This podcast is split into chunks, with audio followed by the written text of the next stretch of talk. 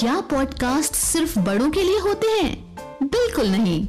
मिलिए इंडिया के सबसे बड़े बच्चों के ऑडियो नेटवर्क चाइम्स से।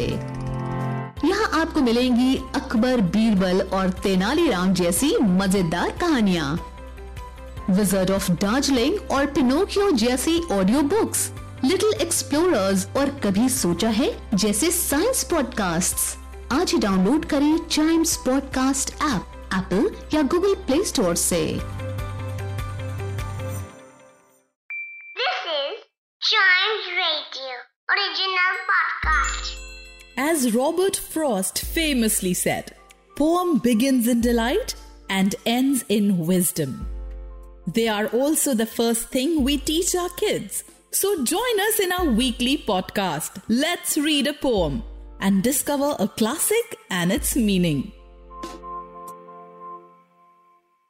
In this episode of Let's Read a Poem, the one I have for you is called A Day of Sunshine. It's written by Henry Wadsworth Longfellow. Here it goes. O gift of God, O perfect day, whereon it is enough for me not to be doing, but to be. Through every fibre of my brain, through every nerve, through every vein, I feel the electric thrill, the touch of life that seems almost too much. I hear the wind among the trees, playing celestial symphonies.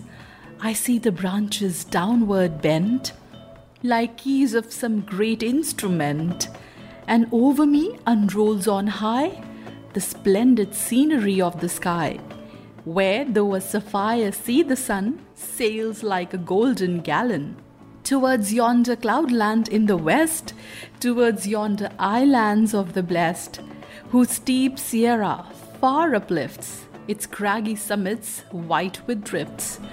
Blow winds and waft through all the rooms the snowflakes of the cherry blooms. Blow winds and bend within my reach the fiery blossoms of the peach.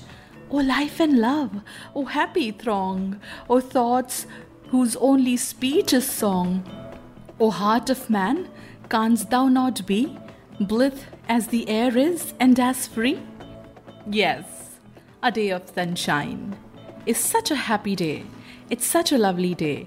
Everything is alive, everything has an electric thrill about it.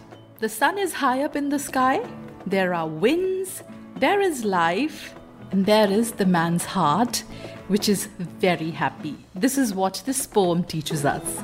To listen to other poems which entertain us, listen to more episodes of this podcast, and don't forget to like, follow, subscribe, and share. Let's read a poem.